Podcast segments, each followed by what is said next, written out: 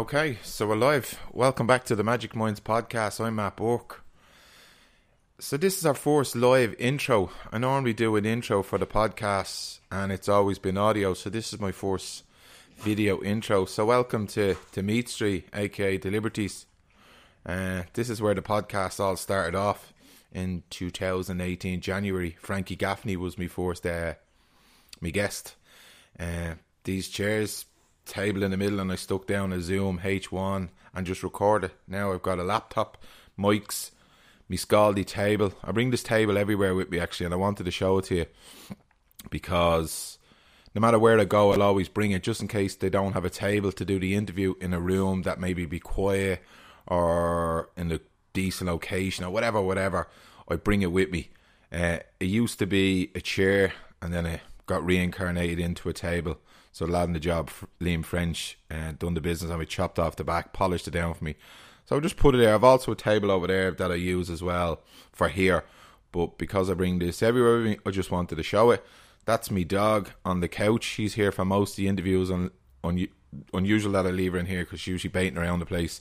But she's actually calm today, so I left her there. That's her name, Dotty. When I bought her in England, it used to be Dotty. But obviously my pronunciation of Dotty is now of Dotty is now Dotty.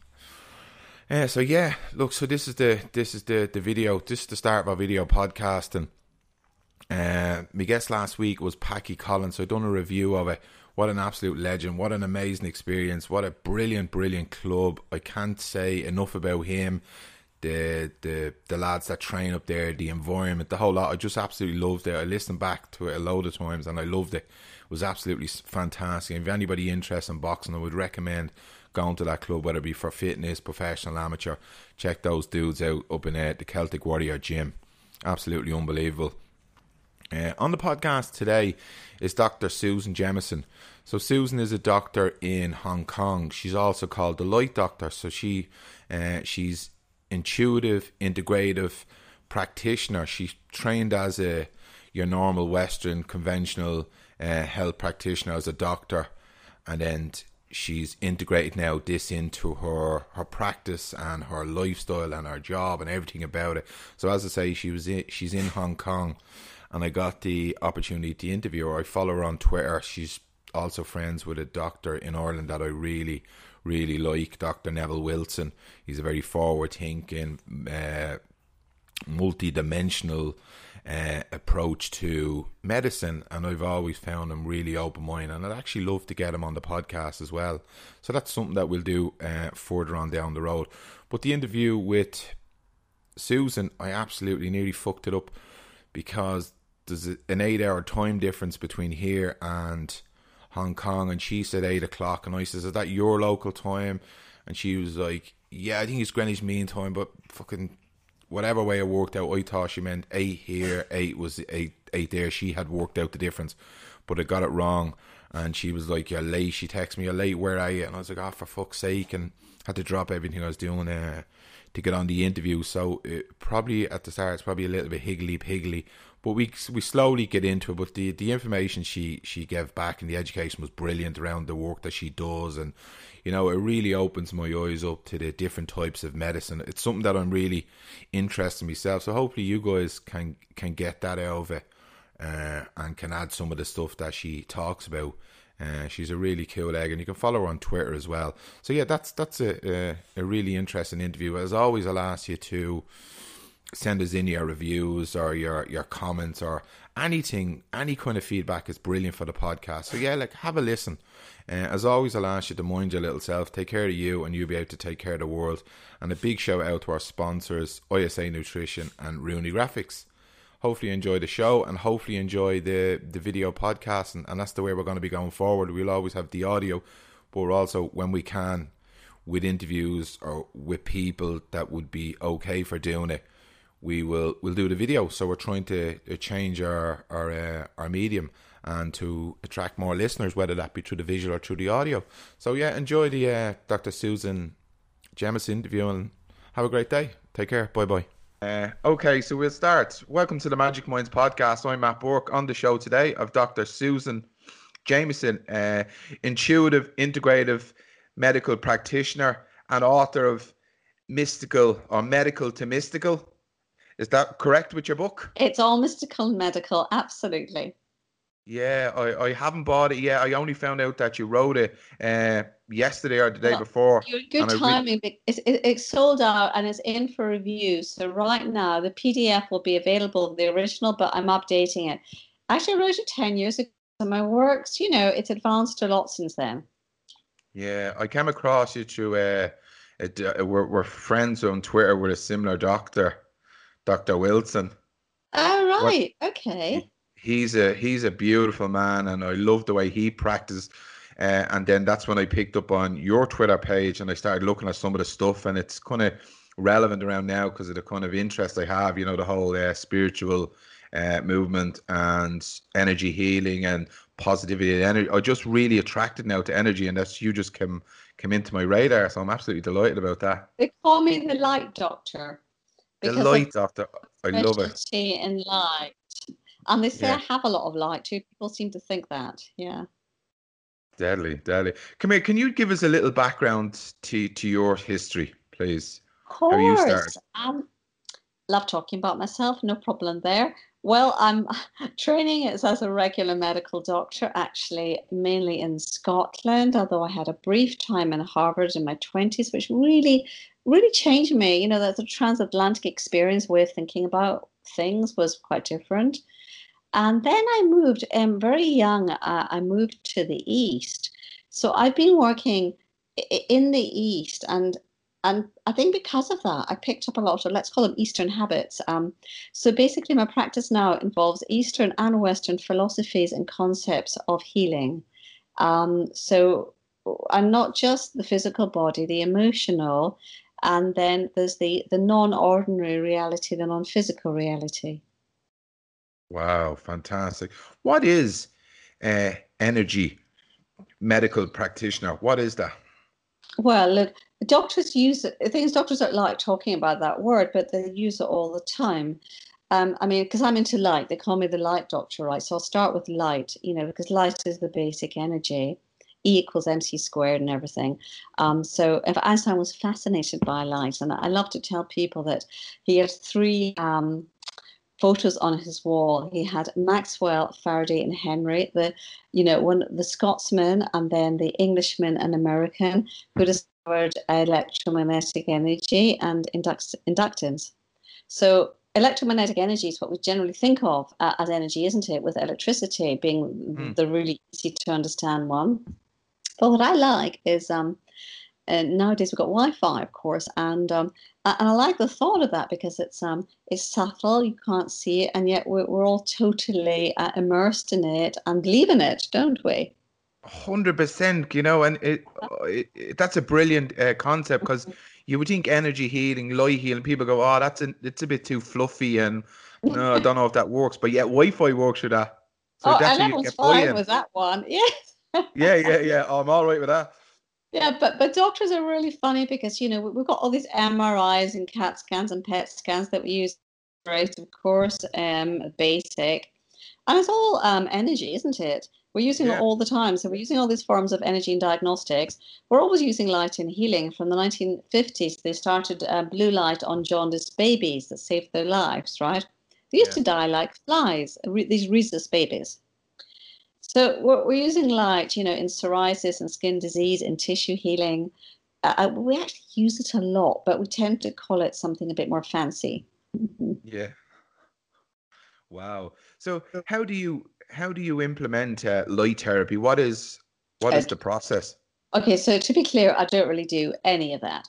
Um, I mean, obviously, apart from the odd diagnostic test, um, I am a regular medical doctor, but I've become a bit more subspecialized in treating problems that other doctors can't. A lot of anxiety, depression, a lot of things. Um, and, and I do do normal testings as well, but, and also functional medicine testings. But my real skill is mind body medicine. So when I say integrative doctor, I don't really mean a bit of exercise and diet. I mean um, integrating the whole mind and body. So so yes. that's what I do in the office and and dare I say that they're in a transpersonal way, you know, that the, the spirit or the light or the, let's call it non-physical reality Yeah, I understand. How do how do we get? I know you're in the the Far East. How do we get buy-in to Western to Western culture? And I absolutely love it, and I love the whole mind, body, and soul and spirituality. I don't think we are just a physical matter. How do we get the Western world to buy into this? Well, um, I, you know, uh, there's a, a, 10 years it's been a huge change. Like even in hong kong 20 years ago my patients were saying but acupuncture isn't real is it? You know mm. whatever you know, how ridiculous. Of course it's real. Uh, and now everyone accepts it. So i think every decade there's a bit of a a, a, a sort of change in people's acceptance of new ideas uh, there's something called the Semmelweis effect, and this is really just interesting, uh, according to what we are just saying. This is our innate resistance to a new idea that contradicts the established paradigm and our belief system. Because this poor bloke in the 19th century, before Pasteur had invented the concept of bacteriums and things that might kill them, he was in a maternity ward in Vienna, I think about 1870 and um, 3% of women would 3 to 10% would die in childbirth.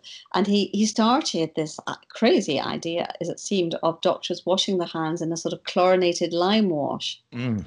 and miraculous because you know what they do? They come straight from the autopsy to delivering a baby. Because i suppose if you're a student it's handy to poke around in a dead body first so you can remember what you're doing on the live one. Right? Yeah. you, don't have, the internet i suppose. And yeah. um, they just didn't know any better. So of course, and it's a bit like you know you can't see bacterium, therefore they don't exist, and therefore, so so he had these amazing results that he, he you know he cut the death rate. Well, the poor bloke, he was hounded out of his job. People hated him, even though he had serious scientific evidence. It's like no one really got it, was interested, um, lost a job, started drinking a lot, was admitted to an asylum, and they died pretty quickly. Not good story. Um, of, of lack of acceptance in something like you know the world is not flat. Okay. Uh, but but but there's always been this in the world. People don't want to accept things that are new, but it happens slowly. And Wi-Fi is a great example. That's totally accepted because um, you know why? Because everyone's using it so quickly, right? Imagine if everyone was suddenly doing energy healing, that would be accepted too. Yeah. How do how do we break the culture, the Western culture of the pill popping, you know, medicine to fix it? You know, how do we move away from that culture and, and embrace the whole uh, mm-hmm. spirituality, ta- non tangible treatments? Right. Well, it was the doctors and therapists, okay. I mean, and the general public is one thing. I think professionals and, and therapists are another. My talks are called uh, in the domain of non-verbal communication, isn't it? Because I talk about the art and science of intuition. So it really is non-verbal, and you can say to anyone, you go home and you're late, right? and your wife's got her back to you, but you can feel the anger radiating. You can feel it. So we all feel things that are non physical, non tangible. That the piece at the top of a mountain, always say you can cut the energy with a knife at that meeting. So we have feelings of the non physical. And the same in the consultation room. The moment someone walks in the door, doctors know they're depressed or they're angry. We just we just know. We have really serious intuition about things. Yeah. So this is how I start. This is how I start with. Um, it's because it is non-physical reality, isn't it? Um, well, it is and it isn't. I mean, I, I, would say it was light, so actually that is physical. So anyway, you know what I mean. Um, yeah. Non-tangible reality. for for yeah, for people that they, they want the tangible, they want the medicine, they want the you know yeah. the prescription, but it's well, just this people i mean how can you blame people whether i was just saying the other day they're um, um, i don't know if you agree with this they're exhausted tired they maybe commute four hours a day get home at eight o'clock. That's the only time they have with the children. Do they have time to cook? Of course not. They go and buy some prepackaged food and yet we're always giving them a hard time about not eating proper food and exercising. So i think a lot of social factors come into this. That, uh, and they, first they just want help. They just want quick help I believe anything in health, you have to have, say, maybe five, six, seven ducks in a row.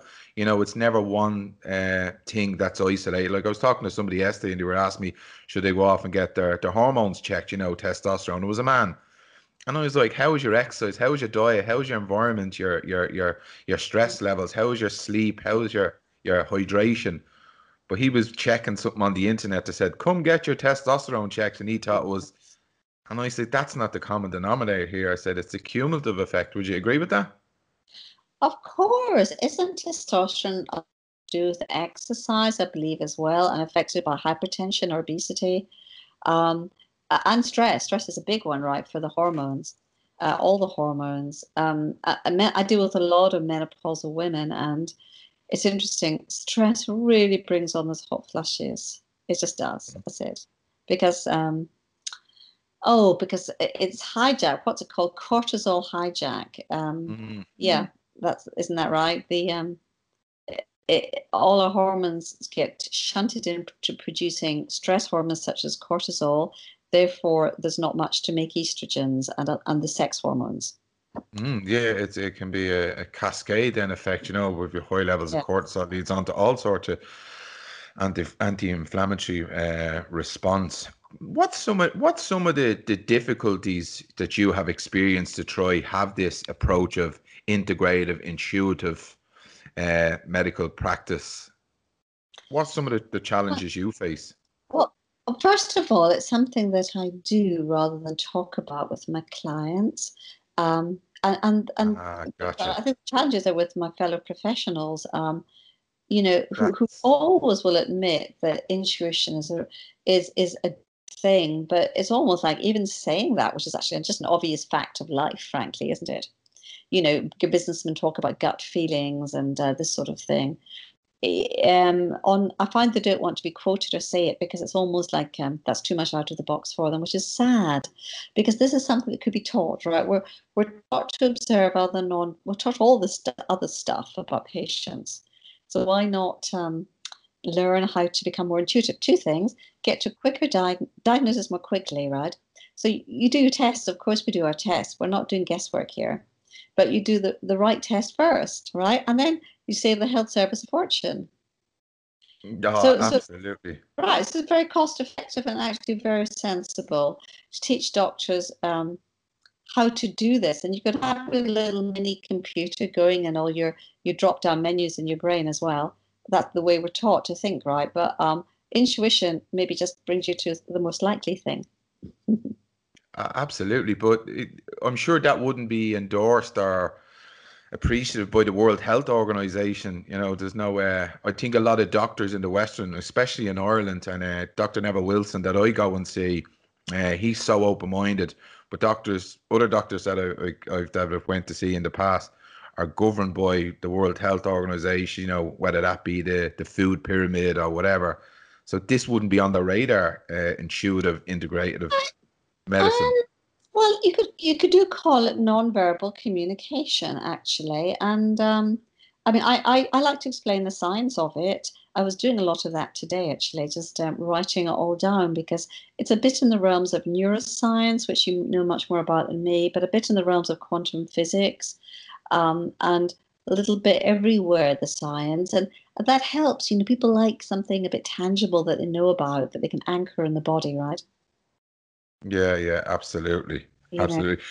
Can you can you give us a little insight to some of the you know i know you say it's the non-verbal can you give us some insight into success that you have had with people that you've uh, you've implemented? Because I love the patient experience. I I do really appreciate research and and you know, pardon.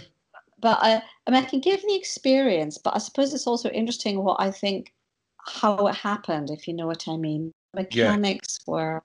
So I would propose that we are all connected in a web of energy. We're all entangled in it. And rather like fish in water, we don't know what it's like to be in this web. Like right now, we're all on Wi Fi, but we don't, it's like it could be doing anything to us. We don't know. Maybe it's connected as like strings, right? We don't know that, do we? but we're in it. So, so we've never been out of this um, the, the this web of light. I do believe we are all interconnected, I think we all, well, I know it's a scientific fact that we all radiate waves of light. Now, radiating light, it, it, it interferes, right? It's like two pebbles dropped in a pond. So there's an interference pattern of those waves. But back to the story. Right. I've got two two good ones that I always quote. So I will I'll tell you the the first one is um, more something no, the first one's diagnostic. Okay, Cambodian. We had the killing fields in Asia about 40 years ago. The Khmer Rouge killed, you know, I don't know, to try not to remember the numbers, a lot of people in the killing fields of Cambodia. And yeah. a little bit like communist China, the intelligentsia, like doctors, were picked upon. So this patient, anyway, that's the background. Because this patient just turns up, she's 47, Asian, saying, you know, I've had this abdominal pain problem since I, all my life and seen every specialist, every doctor that, that had all these tests, endoscopies, colonoscopies. They really can't help. Very sad. And um, when I'm with a patient, I do the what I call the gathering of information stage. That means acting like a normal person, smiling, and using my sensory antennae to feel. Just like that example of you meet someone for the first time, you know you can trust them or you can't trust them, right? You just have an immediate feeling. So I extend my antennae through this, we'll just call it, you know, talking. You know, and you, like anyone, you would say, well, when did it start? Normal question. And she'd been asked this before, you can be quite sure by. All doctors, all psychologists, all of this. And she said, well, it started when I was a child. And then there was there's just she in her in the talking there's what i call um like a tune a note out of tune. There's a vibrational frequency that is it's not really a it's not really a note. It's not a, a sound thing. It's an energetic thing that's just not quite right. So she said like a lot of patients oh when i was a child i've had it all my life and she glosses over that but i really pressed on the beginning and what happened in her child and because I just sense you, there's a sense there's something there. Well, she said, when I was a child, uh, my father was a doctor. I was seven. In the middle of the night, the soldiers came to our house and they laughed and they got us out of our beds with a group of other villagers. And they said, if you get get out of this village, grabbed all the possessions we could. I had my doll. And they said, if you turn to that path to the left, there's more soldiers who have been told to shoot anyone. If you take that path to the right to the other village, there's landmines there. Take your choice. They were laughing. Wow. So the family, the family took the path to the right with the landmines, and she said, as a child, all I remember is people got blown up. Um, she saw things. She said to me at that point, the world of the dead was more real than the world of the living, and because she saw their energies immediately after this, you know, they'd been blown up, and of course that huge trauma. So she talked about this for the first time at age 47, and then I I connected with her abdomen actually at that point. I wanted to, I could, because I'm a doctor. We're one of the few people who's actually allowed to, to touch other people or doctors still. So I um I, I examined her abdomen and um and said, "Oh, the pain's completely gone now." So this in psychology would be called catharsis, really. Just you know, it's talking about a trauma that's been stored and it goes. That pain but, body. But it was more interesting in a way. Yeah, the, yeah, all these terms that people have for that thing. But in, in the end of the day, what made her tell me at that point? I believe it's because something in me connected with something in her the right in the right way. I just knew, you know, you just know. I heard a note out of tune. I honed in. I did the right thing. So that that's I think that's an interesting example. Kind of oh, Asia specific one. It's fantastic. It's fantastic. Do you, I'm a huge believer. I went to see a show last night and although it was a beautiful spectacle and it was about uh, social injustice and all this inequality, but I couldn't match with the person's energy. I felt there was a lot of toxicity and I just couldn't. Do you ever find that that energies they don't match with people? Now that's not good nor bad. I, I don't judge the person, I judge me for it. That sometimes they just don't marry they just don't come together. I think undoubtedly, and it's also dependent a little bit on how tired you are, how busy you are Yeah, professionally. But of course, and that's it's just common sense. We're not going to resonate. It's a resonance, isn't it? And we're not going to resonate with everyone in the world. Um, I just know with some patients, with some people, I can really help. Um, just we are, as they say, on the same wavelength, right? And others, I mean, this is human nature. Maybe the skill is just to, you know, as you get more advanced, there's less and less people that really maybe upset you or irritate you. yeah, I, I find that, and I and again, I'm very aware, and I, I'm- watch my thoughts. Uh, so when I when I when I encounter somebody and our, our our energies don't match, it's I, I just be aware of it. It's not good nor bad, as I say, but it's something I do pick up on, and I do play. It does play a big role in relationships. Uh, yeah, it does. And there's just there's maybe a dissonance. You know, it's nice to use musical terms because because I believe in the waveforms and of light. You could think of that like sound as well. So there's resonance, there's dissonance, and harmonizing. You know, it's I think it's a good analogy. Yeah, I went to college and I done sports science, and I have to be honest with you, there was Reiki healing, there was uh, alternative medicine on it, and a couple of years back, I was like, "Oh, that's that makes no sense to me. Uh, I'm here to learn science. Science is hardcore. It's atoms and molecules." But, but now, as my years have moved on, and the spirituality and the my understanding of there's more than just a physical matter, have you experienced that with with fellow uh, Well, practitioners? well, myself too. I mean, when I first got to Hong Kong, I was exactly like that, and um, really didn't like a patient coming in to see me saying, I've just had reflexology, and she says I've got a low thyroid. I mean, there's nothing more irritating, right? But, um, you know, but then through experience, I changed. And oh, it's always personal because that's really authentic and real. Um, I, cause I really, you know, what happens to everyone else is to them. It's not, you know, it's their business. But I got my asthma healed through healing. I was the radio doctor in Hong Kong, and um, there's this crazy psychic on the radio. I'll never forget her because she was a real laugh. I almost crashed my car laughing. She was so funny. And um, I'm, you know, both on the same radio show. So I met her, and she said, "Oh, your your heart chakra, Susan's been really wounded." And I never heard of chakras, you know, um, Yeah. energy centers in your body. What's that? Mm. And uh, I mean, it is a Hindu, ancient Hindu philosophy, but hadn't heard of that one. And um, it got better. Now I was being nebulized at work for my asthma. It was it wasn't it wasn't good. So oh, that's interesting. And then all my patients started to get better when I sent them to this craniosacral therapist. They got better, much better with her than the physios. And she was able to cure all sorts of things that I didn't know what to do with. Wow. And what kind of what kind of work did she do with them? What could you give us an insight to that? Well, there was, um, I mean, there was sports injuries, the usual, or the sprained ankles and stuff, the back pains, the back pains that physios hadn't been able to help, for instance, um, obscure abdominal pains that we'd never really diagnosed, and somehow just helped things. So, so that was that. I thought, oh, what's this craniosacral? That's very interesting. You know, it, it's and, that then you get started, right? Yeah. What is the what's the method? What what kind of stuff do they do? What does it look like? Very sacral. Well, they lie them down on a table and they, they very gently touch the generally the head, but sometimes guess what? The sacrum with no more than two grams of pressure. Very, very Yeah. light. It's very light touch. And the, the fluid circulates and as you know, in the brain and spinal canal about um it's got a rhythm of about 10 a second or something like that. It's got its own little rhythm. It, it's the fluid that bathes the whole nervous system. So actually it's really important. Seems to me no one talks about it very much. I don't know why. Do you?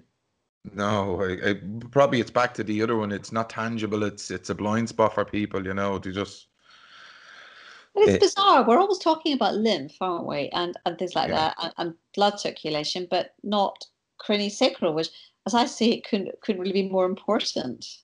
I, I work in brain injury rehabilitation, and if I, if I had a euro for every time I had a patient that I was dealing with that only ever focused on the physical, if they had a stroke and they, they've lost power in the left or right, they would spend all their time worrying about the physio or going to an SLT, like speech and language therapist, because people would say to them, You sound and look great today, Johnny. And that's really important to them. But underneath the surface, like they'd have huge deficits in cog- cognitive deficits like information process and memory, executive function, but once people told them they look and sound the same, that was okay. Oh, And that's and that's what the the the world uh, society focuses on the the the aesthetics. the outer the outer looks. Yeah, and these people would be told by the family, "Oh, you're ready to go back to college, sure you look and sound brilliant." But I would know from working with them that they don't have those uh, skill sets or the capacity to go back to college because although family will tell them they look and sound the same, and, and they just focus on that till the end of their program, and then they realize, "Uh oh, I should have spent more time on the cognitive stuff." Oh dear. Yeah, well, this is a very interesting area. I've been I've been asked to write a book on uh, Alzheimer's prevention, um, and I'm because I'm focusing from my point of view, which is actually um, light, electromagnetic energy of the brain, and um, how how things affect our cognition.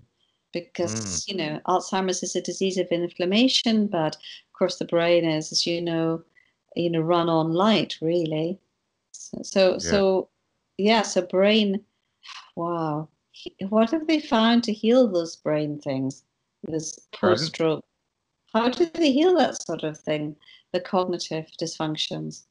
Well, it's, as you know, a lot of the stuff doesn't really heal. It's it's about finding strategies and rerouting the the message, like sending the bus the opposite way instead of going from A to B. You send it to D mm-hmm. and then come back around, and or implementing strategies that that that they can use, whether it be memory, they use diary, if it was executive function, you just just learning and learning again, and uh, through Um, through failure. Okay, now I didn't know that, but I guess that makes sense just to do that. Yeah, Interesting. What's So- what's your thoughts around uh, meditation? It's it's huge in, in the Western world. The moment meditation, mindfulness. Mm. Uh, what's your uh, I think it's on- I think it's um it's pretty essential for most people actually to give your mind a break. You know, um, we're just thinking and doing all the time, and the the mind actually needs a break other than sleeping. Also, I think it's I do believe in in other energies. You know, maybe call them spiritual guides or angels or something like that. But um, I believe in that. Believe in the transpersonal and it gives you an opportunity to talk or even you know the deceased right people who've passed away it gives you an opportunity to maybe commune with those energies you think? Mindfulness oh, of course not because it's different technique isn't it Yeah. well i totally believe in that yeah i do so i think it's a, a nice break for the Wow. brain get out of our habitual thinking and also it's a connection time to the transpersonal yeah Wow, Yeah. fantastic. How do we how do we move away from the prescriptive uh, implementation of like meditation, mindfulness, uh, the light healing, energy heal, all this? We tend to jump on it when we have a problem. You know, maybe it's it's this comes from when we have a problem, we go to the doctor. So whenever we have a problem, then we'll try meditation and we try this. But I think it should be a, a daily habitual thing. What's your thoughts on that? Oh my goodness, I totally agree. It, it has to be. And I know it's hard in the beginning, right? But it gets easier and then you look forward to it. But even 10 minutes, right, is, is better than nothing. So I don't think people should get put off by that. Just good to do daily. As I say, it's kind of, um, I see it as our opportunity to commune with God in a way. It's Yeah. because praying is talking, isn't it? You know, in the traditional Christian way, to talking to God. But this is maybe more listening. Yeah, yeah, yeah, abs- absolutely. And I'm only talking from experience, Susan, because when I'm, you know, having a downturn in my say my, my mood, if I'm not feeling great, I will reach for whether it be a gratuity journal, whether it be a mindfulness practice or a meditation. And then I feel grand and I'm off skipping down the road going, ah, that's grand. I'll just throw the meditation to the side like an old bike and I'll pick it up when I need it. But I think it would serve me and it would serve a lot of people well if it just becomes part of our daily routine. You know? People noticed it when I first started. They said, "Oh, Dr. Jamieson, you seem very calm." I mean, people perceive me as being really calm, which is quite bizarre because I don't feel like that. But I seem to radiate it, so it must be something. Uh, I, I, I'm, I'm sensing that from you, Susan. It's, it's uh, probably it's the way that you talk. You, you, you speak really slowly, and it's clear, and it's not, it's not rushed. So maybe that's it. People, as again, people pick up on things, you know. Maybe, maybe that's it. But I, I recommend, like you, everyone to um, just try meditation and guided meditations. I think are, are great. That's easy I to start with, right? Yeah, yeah, I love guided stuff. Yeah, and just to, to get us out and just do something a bit different. So, so yeah, I'm thinking have another for you. Do you want another medical story? Oh, 100%. I love them. Yeah, okay. This one's quite good. Okay, so because it's it's so relatable. So I'm in my office, it's 5:30 at night. I'm really tired. It's like the graveyard for me, graveyard shift. And you just think, oh, you know, I'm the worst type of patient comes in in my books. He's this like middle-aged man, professional engineer type who thinks I can feel the energies, right? Because it's my skill set, so I can feel it. Who thinks he's so scientific and that I'm maybe some witch doctor, you know, in the corner, and um, but he's desperate, so he's come to me as a last resort in capital letters, and I'm feeling it, and I, I, I kind of felt sadness about him too, but I was so busy um, being judgmental about him that I kind of missed that. I was so oh, busy having my own opinion. Um, but the funny thing was, um, I was so tired, I didn't have my normal defense mechanisms, and um, which is really important in a story because I dropped all that personality baggage quite quickly. I said, "What's wrong with you then?" And um, he said, "Well, um, I have this terrible headache. It won't go away. I can't sleep. I can't work anymore. It's been there for two years, every day, every night. I've seen every neurologist, had brain scans, blah." blah as I said, I'm a last resort. So I'm I'm just thinking, oh my God, this would happen at 5:30 on a Friday night, and um, and um, fantasizing about having a drink. And I, I asked the obvious question, which he hadn't been asked before. I said, well, when did it start? It started the day my daughter got killed in a car crash. Sweet Jesus. I do I do a lot of this work actually. When I, I started to write down these stories, I realized how much trauma work I do. And in that moment, I dropped my uh, judgments, personality baggage, worry about myself, basically, and my heart opened in compassion. And I really, I have an idea what I mean by heart opening. I'll be able to talk about that in a minute. But, um, and I went out again, I went up to him. I do like to make contact sometimes, and I touched his forehead under the pretext of examining it, which is, as you know, a bit unnecessary in these circumstances. But I left my hand there for as long as I could, which was about 10 seconds. And, um, and I really didn't do anything with intent, with thought. But when I did it, my heart was open, really open in compassion. And um, he looked at me in surprise and he said, My headache's gone. He said, That's the first time in two years. And I went back to my seat. I said, Well, that's good. Come back to me if it comes back again. I mean, what do you say, right?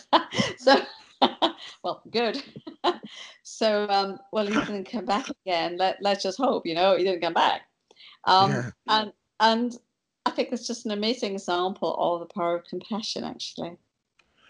What's something that jumped out at me there just as you were talking? I was just thinking, has he, in the last two years since the passing of his daughter, has he been genuinely hugged, touched, or has he allowed anyone to hug or touch him? Like the power of human connection. Very good point. Uh, I don't know. I really don't know, but that's a very pro- possibly not. Very good point. Um, or else you just have magical wall, hands. Magic, magic. Huge wall of grief. Wall of grief, right? But you know, I have my own theories about this because I believe, of course, in the energies of, of the light energies of two human beings. There is uh, an interference pattern. There's an interaction. There's a quantum reaction and everything changes. In the quantum world tiny changes can um, you know move mountains. That's the quantum world. It's not classical physics. Tiny changes. Enough for one of my thoughts to, you know you know thoughts are gamma waves aren't they? Something that the eeg measures them. There are different frequencies of light anyway. Uh, gamma beta theta waves different frequencies what 4 hertz to 40 hertz and um, just the right frequency maybe touched one of his thoughts and something was stimulated, right? you can go more. I mean, I do talk about holographic theory as well because the merging of two light fields is going to create a standing wave and hologram in, in classical physics. So you could talk about holographic reality and change, and, and that also creates change because suddenly there's my hologram, there's me, my energy field, his energy field, then there's this third entity that's the hologram, right? It's a mixture yeah. of both of us. I think that's a really interesting concept. Wow. That is a really that's fascinating actually. You were gonna say something a second ago about love and kindness. Was that something you were gonna mention? Yeah, well it was more about that that um somehow I I mean the, I think compassion has a huge power because it's like um, it's so authentic and it's almost hardwired into our DNA.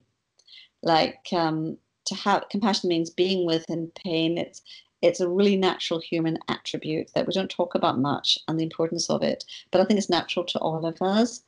It's powerful and that which makes the connection between the two energy fields kind of like a frequency, maybe, right? A frequency that is very specific because mm. our emotions are energy, right?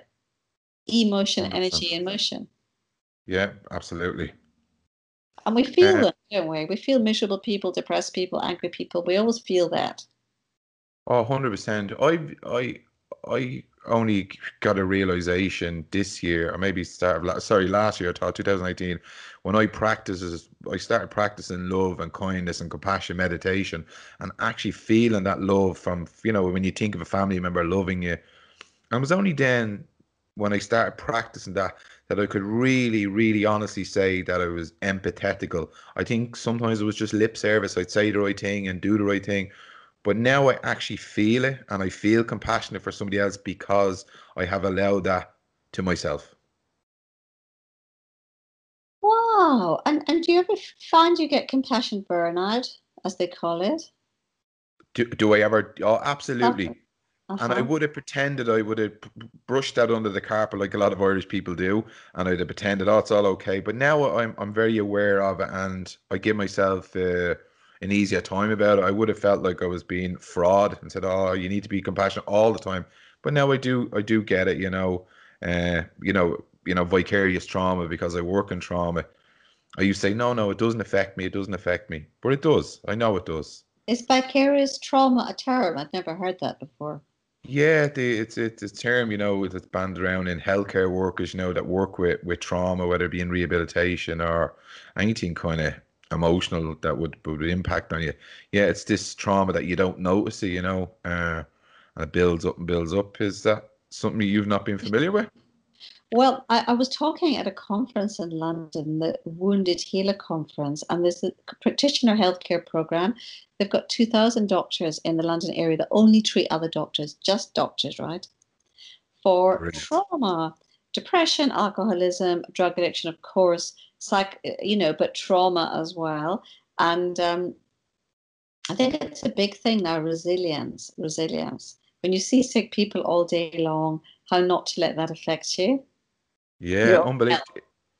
Do you know that in America, I don't know what the study is called. I'll find and I'll send it on to you. But maybe 400 practitioners a year die by suicide.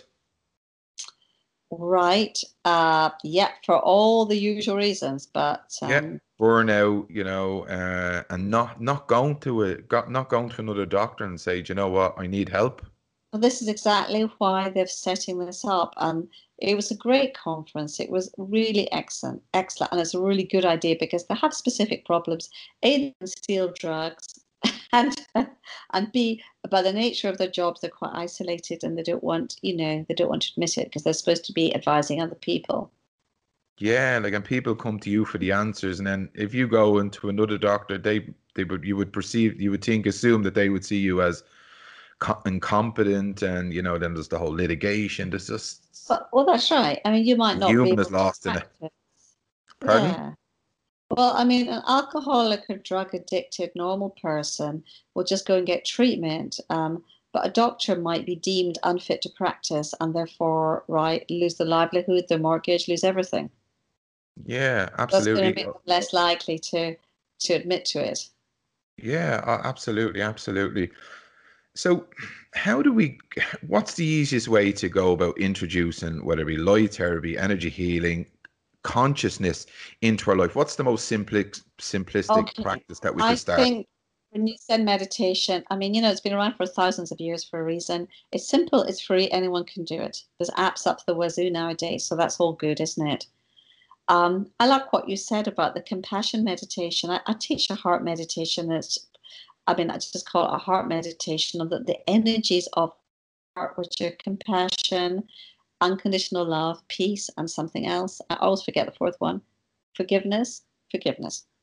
Mm-hmm. so, um, uh, you fo- focusing on those things and giving it to ourselves actually it's all very well thinking about other people but give it yourself too because give it to yourself of your body right why not um, 100% because so I've done some things in the past and I used to really give myself a hard time over but when I started practicing forgiveness actually saying you know what you had difficulties yourself and that's probably the reason you done it I didn't say it was the reason or maybe it contribute to it and then I've said, you know what, you're not the worst in the world. And now I can actually forgive people a little bit easier. can I ask you something? Um, I'm very sensitive to, because I'm very into light. And actually, you know, there studies done showing that if you think about white light, your brain actually emits more photons of light. I mean, it's quite incredible. But yeah. I'm very sensitive to, to, light because I really think about light a lot. Um, did you notice um, not yesterday, but the day before, 48 hours ago. 48 hours ago was very stressful. Did you feel that in your part of the world? Uh, what day before you? Well, um, yeah, I guess that's Friday. Friday. No, Friday was okay. Why do you ask that question? Only because I believe we're very sensitive people to this. I mean, not everyone's the same. Very susceptible to solar flares and solar emissions. Coronal okay. emissions from the sun, they come to Earth, they, the Earth's atmosphere glancing blows. And this feeling of being frazzled and fried, being fried electromagnetically. Wow. Uh, and not that was the worst day ever I have noticed. But in my part of the world, and I'm in Asia, right? So it's going to hit the earth, you know, it's glancing off earth. So some areas will get affected more than others. But solar emissions do affect us. They knock out our electricity grids, they affect satellites, astronauts, I mean, the, the um, pilots. I mean, they are an environmental hazard. Yeah, but it's easier just to blame the neighbour next door for parking a car in front of your driveway or kicking your dog. Yeah. What? Oh, I'm with you there. That's what I always, yeah, it should be some one of my staff's fault. Yeah. But oh. you get totally frazzled and irritable or incompetent or exhausted, all those things that are not normal for you. Um, and and so I get NASA reports, but what's interesting is I actually feel it before it hits the Earth. So I do get the NASA reports of, of these solar storms and everything. Wow, it's you're like a superhero. You're like a superhero. Do you wear a cape? No, I'm not. Superhero to myself, maybe. Come here. Uh, what's your thoughts around, you know, like the, the, the lights that's used for, you know, the SAD, the season, the tribute disorder, you know, the, yeah. the, the, the lamps you buy. Oh, that's really great. Well, they save people's lives. Oh my goodness. People in Br- Scandinavians, especially, you know, high altitudes, people in Britain, uh, Scandinavians, I mean, they have a huge level of not only depression but alcoholism in Scandinavia because they just drink all winter, and mm. um, they really save people. That seasonal affective disorder. Do you know what? I think this is wonderful, uh, they just discovered. You must know this. Um, mm. Intrinsic IP retinal ganglion cells. So there's new cells just being discovered in anatomy in the back of our eye. You, the rods and the cones, right? That see rods white and black, and the cones the colors. And this is a third type that are totally uh, regulating your circadian rhythm and also your emotions, right? So this is this is what I think people are missing with the with the long winters, basically, um, because there's so many pathways from the light going in our eyes. There's basically four pathways to like the limbic system, the amygdala, and all the emotional centers of the brain. There's four separate pathways. And then there's these new ganglial cells in the retina that have just been found that are a huge part of this regulation. I think it's really amazing. They just found new cells.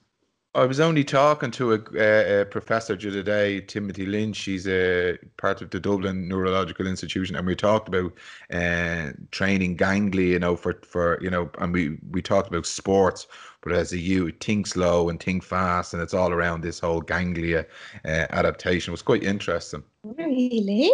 What do you mean yeah. that, that I can see things more quickly or something? You know, you know the way if a footballer's been out injured and he come back then and he was you know people will talk about it's getting the muscles and the physiology back up to scratch but he was actually saying uh, if you go back into the, the neurology of it it's it's the ganglia and that adaptation of getting that firing again where sports people and people will just think it's muscular and it's physiology. Oh, right, right, right. Yeah, I see what you mean. The ganglia in the neuromuscular junction or something. Is that what it is? That yeah yeah yeah rather. But people... about the ganglia in the eye. I was talking about the eye cells in the retina, but mm. No, I, I, would imagine that to be true. Yes, it's um it's the firing of them. It's the electromagnetic um, yeah. regulation. Yeah, but again, it's something that we can't see and it's not tangible in people. So yeah, it's fascinating, isn't it? Well, I love I love the fact that I mean it's been proven now that light has four four different paths our brain emotional centers.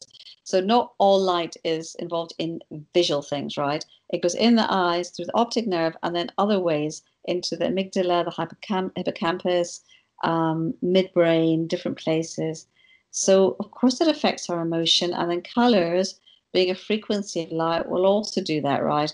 And we know that from art. People say they get transported by art. They, they feel, you know, red raises your blood pressure, blue calms it. Yeah, absolutely fascinating. Come I'm really mind, I'm really mindful that I've took up a lot of your time. Plus the fact I was late and I got the whole time Don't thing. Worry. Oh, pro- everyone does that with me. It's just like you get it the wrong way around. I and I've. I've been here for years and I do it. Yeah, I'm really sorry. What's the one thing you would like people to take away from this interview after listening to us having the chats? I think that be open minded about the fact that we have gone so life with our wonderful chemistry and our biology and knowing all these physical things about the body and our modern medicine is fabulous. It's time to look at the body on a quantum level, right? And Newtonian physics is great and it's still real. Apples drop. But let's look at the body in a more subtle quantum level, and that's my world of light and energy. You just radiate energy and light and positivity. I love it. I'm really delighted I got the opportunity to speak with you. Oh, I switched that on. Okay, then. That's good. Excellent. Dr. Susan Jamieson, thanks very much for coming on to the podcast. Nice to talk to you, man. Bye, oh, then. Thanks a lot, Susan. Take it easy. Bye bye. Okay, so there wraps up another tremendous interview. As always, I'd like to thank my supports Niall Riley from Rooney Media. Niall has been in the graphic design business the last 20 years and producing quality work. For the last couple of years, they've been the chief graphic design for the college prospectus at UCD. Um, I've been using his services the last, I don't know, 10, 15 years, producing posters for health and fitness stuff, and always, always produces quality work. So check those guys out. Also, my old pal Carolyn Harvey from ISA Nutrition for anybody interested in dropping body fat, gaining muscle, maintaining a healthy body weight, getting rid of some nutritional ailments. She's your woman. If you're also interested in competing bodybuilding competition, male or female, I would recommend her. I am currently working with Carolyn Harvey and the success has been phenomenal. I have done a review already and I plan to do more.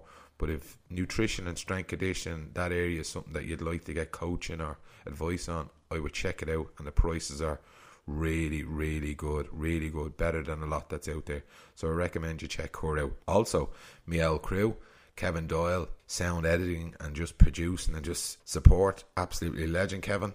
And Miel, mate, Aaron Kyo, social media. Lads, you are brilliant. The team uh, would be lost without you. Okay, so that just leaves me to thank my listeners, thanks a lot for listening. I will urge you, please, please, please share this with family and friends. We are on iTunes, SoundCloud, Spotify, all the kind of podcasts mediums that are out there. We're we're on them right the way across. We also have a YouTube channel, uh, so check us out on that. Please go on to iTunes. Please subscribe. Please leave a delicious review. We love it. Absolutely love it. So that's all the plugging I'm going to do for this podcast. As always, I will say to you, please show yourself compassion. Please spend some time with love and kindness in your life. Because if you are kind and loving to yourself, you will project that to the rest of the world. And if we can all could do that a small percentage of our day, the place would be a nice, nice place to live. Right, wherever you are in the world, mind yourself. Have a great day. Bye bye.